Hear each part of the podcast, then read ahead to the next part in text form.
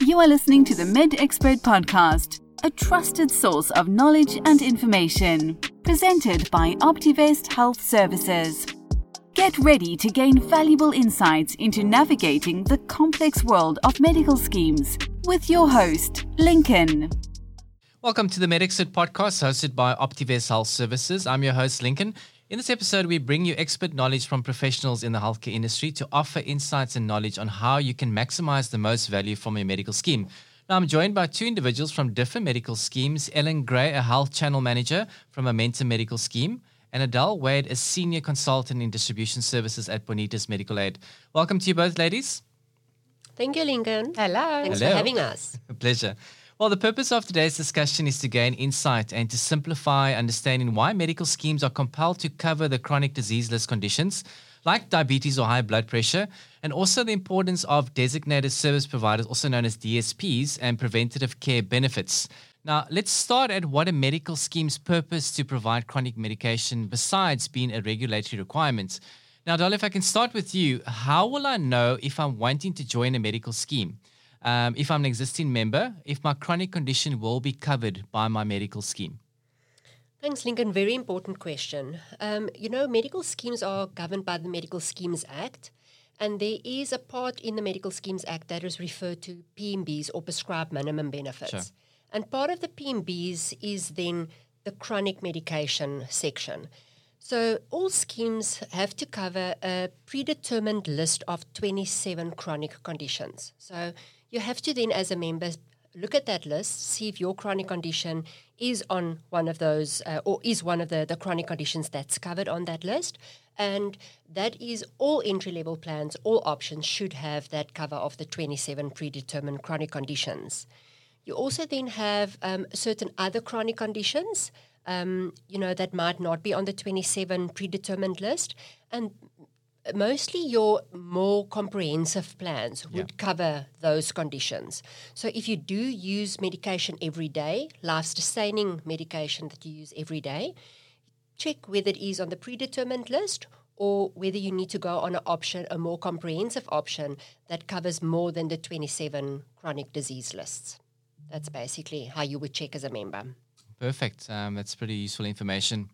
Now, Ellen, if I can start with you or get to your question. Um, now, let's use the example if I'm a medical scheme member and my chronic condition has been registered by my medical scheme. How do I prevent out of pocket payments on my chronic medication? Thank you, Lincoln. So, yeah, as you said, maybe to reiterate, the registration is very important. So, we do have members, you know, they fill in the application form and they mention their chronic conditions and then think there's an automatic registration. But the registration is a, an active process, if I can say it like that. So, you need to uh, contact your medical scheme and register your chronic uh, condition and the medication, which is usually done either with a form that your doctor has to complete or with a call. Um, once that is done, what's really important to prevent out of pocket expenses is to opt for medication that may be on the formulary. So it's Sure. a list of medications that are covered in full. Sometimes that's not possible, so you would have a medication that may carry a co-payment, but that will all be confirmed on your registration. So that's why it's also so important to uh, make an informed decision there when you register. Um, the next uh, important point is to use your designated service provider that is chosen based on your option. So depending on on which which plan you opted for, you may have a provider where you have to get your medication from. There may even be a doctor that you should be using to get your script, but that's all determined by uh, your medication, and that's where also Optivest would come in very handy as a financial advisor to just guide you through that uh, jungle of choices. So yeah, but formulary is important, and the designated service provider of where you get your medication uh, in order to avoid uh, out-of-pocket me- uh, expenses. Okay. Yeah, I think that's quite important. Um, like you said, at least it's, it's well explained. Um, and I think members have to understand, like I said, it is an active process. So there is some sort of um, Absolutely. yeah obligation on their part to make sure that it is registered, and obviously they follow the formularies as well. Then. Exactly. All right, Adele, coming back to you. Um, how does the use of DSPs now the benefit uh, medical scheme members, and how will I be compelled to make use of a DSP? So Lincoln DSPs just refer to that again. It's your designated service providers, Sure. and, and uh, for schemes to contract with service providers have several benefits um, to a member. Um, you know, the, the DSPs are healthcare providers that's very carefully selected by schemes. So that's their partners, their specific partners that they, they contract with to make sure that members have agreed upon rates and ensure that those members get quality of care as well. So your first um, um, reason or, or, benefit that you have um, by contracting or going to see a designated service provider or DSP is cost saving. Um, sure. You know, it makes sure that members receive the treatment and they receive that treatment at a reduced cost with lower or no out of pocket expenses. So I think that's your very first yeah. advantage of using DSPs. Secondly, I've mentioned the quality quality of care or quality assurance. So medical aids go in contact with the DSPs and they make sure that they've got very stringent quality standards um, that the schemes establish with with the schemes, um, you know, with the agreement with the DSPs. Yeah. And the DSPs also undergo um, performance evaluations so that we make sure that our members actually get the quality care. Um, so, so that's your second reason, a benefit to a member to use a DSP. And then lastly, the claims process. You know, if you submit your claim through a designated service provider, usually that process is simpler and faster, and it just reduces the administration burden at the end of the day, both for the provider as well as the member. If I can summarize those three advantages of using a designated service provider. All right, and that probably brings me to the next question then. Um, often we hear about at times, and I mean, obviously not formally, but many people say at times that perhaps DSPs aren't the same quality of care as as you've been kind of having choice to choose your own kind of option in terms of providers.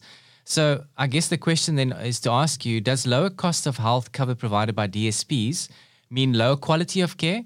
And if I'm on a network option, why is it important that I understand my chosen option well? So, Lincoln, like Adele already said, uh, actually the opposite is true. Uh, DSPs are monitored very closely. They are vetted on an ongoing basis. There's sure. also almost, if you can call it a performance management, um, which makes sure that uh, these chosen designated service providers adhere to the standards and highest quality that the scheme would obviously like to have for their members. So, yeah, as I said, there's uh, really if anything, you get higher level of care from a designated yeah. service provider because they work so closely with the schemes and really have the best, uh, the members' best interests at heart. Um, what's important to understand in your option if there is a designated service provider you need to use, you really have to do so because otherwise uh, you may end up with out of pocket expenses. But what is really nice is that they are very familiar with the formularies, the codes that are covered. So it's almost that your benefits uh, will last much longer sure. if you choose a designated service provider because they are very familiar with what the scheme will cover in full. Um, there is also reference pricing um, applied. They often charge within the medical scheme rates. So you really are almost safer in the hands of a designated service provider because it is aligned with your scheme's benefits. Got you.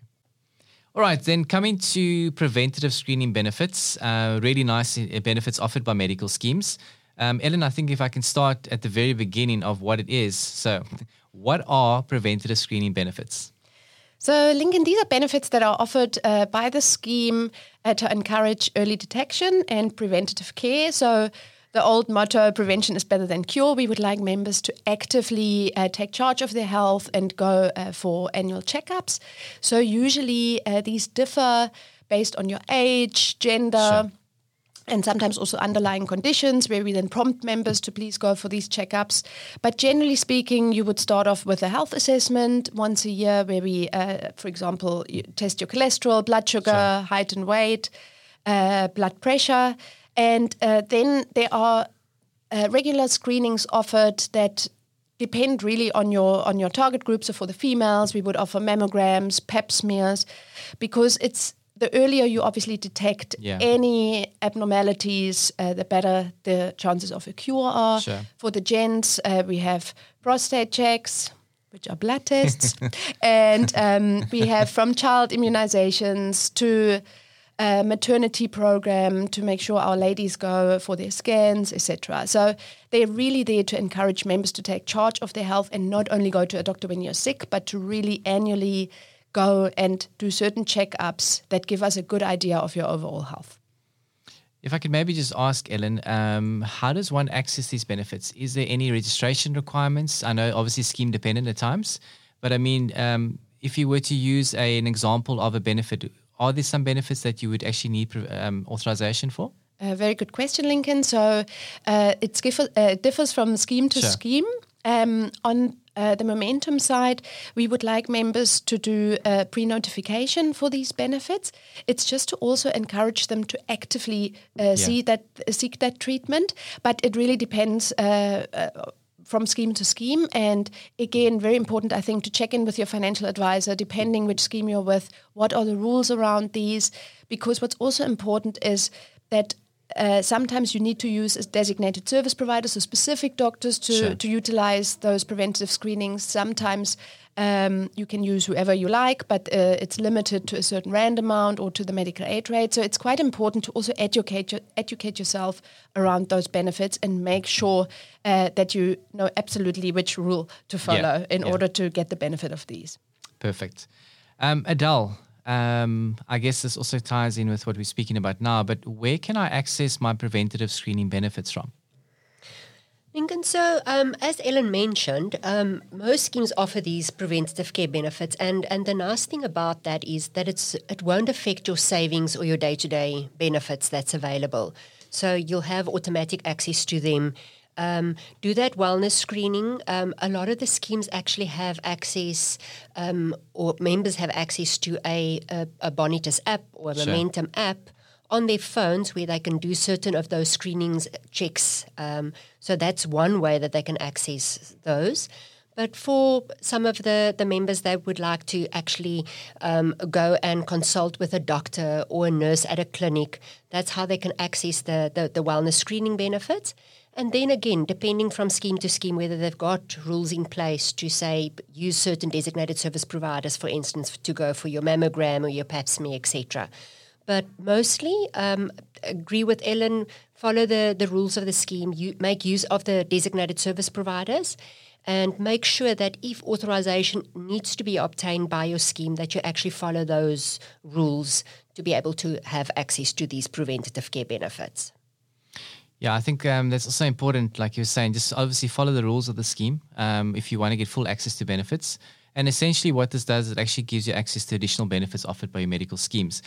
Um, also, I mean, that's our, that's the, the, nice thing about our partnership with the different medical schemes, the fact that we can use your skill sets um, to have conversations like this so, literally, I think all that's left to say today, ladies, thank you for taking the time to come out and chat to us today.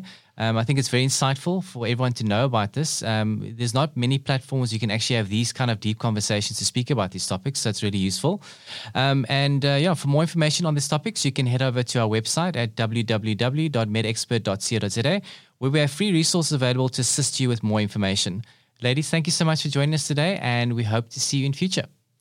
Thank Thanks you for having us. Thank you for joining us on this episode of the MedXpert Podcast, your go to resource for unlocking the full potential of your medical scheme benefits. To access additional resources and relevant articles, visit our website at www.medexpert.co.za. Stay informed, stay healthy. Until next time.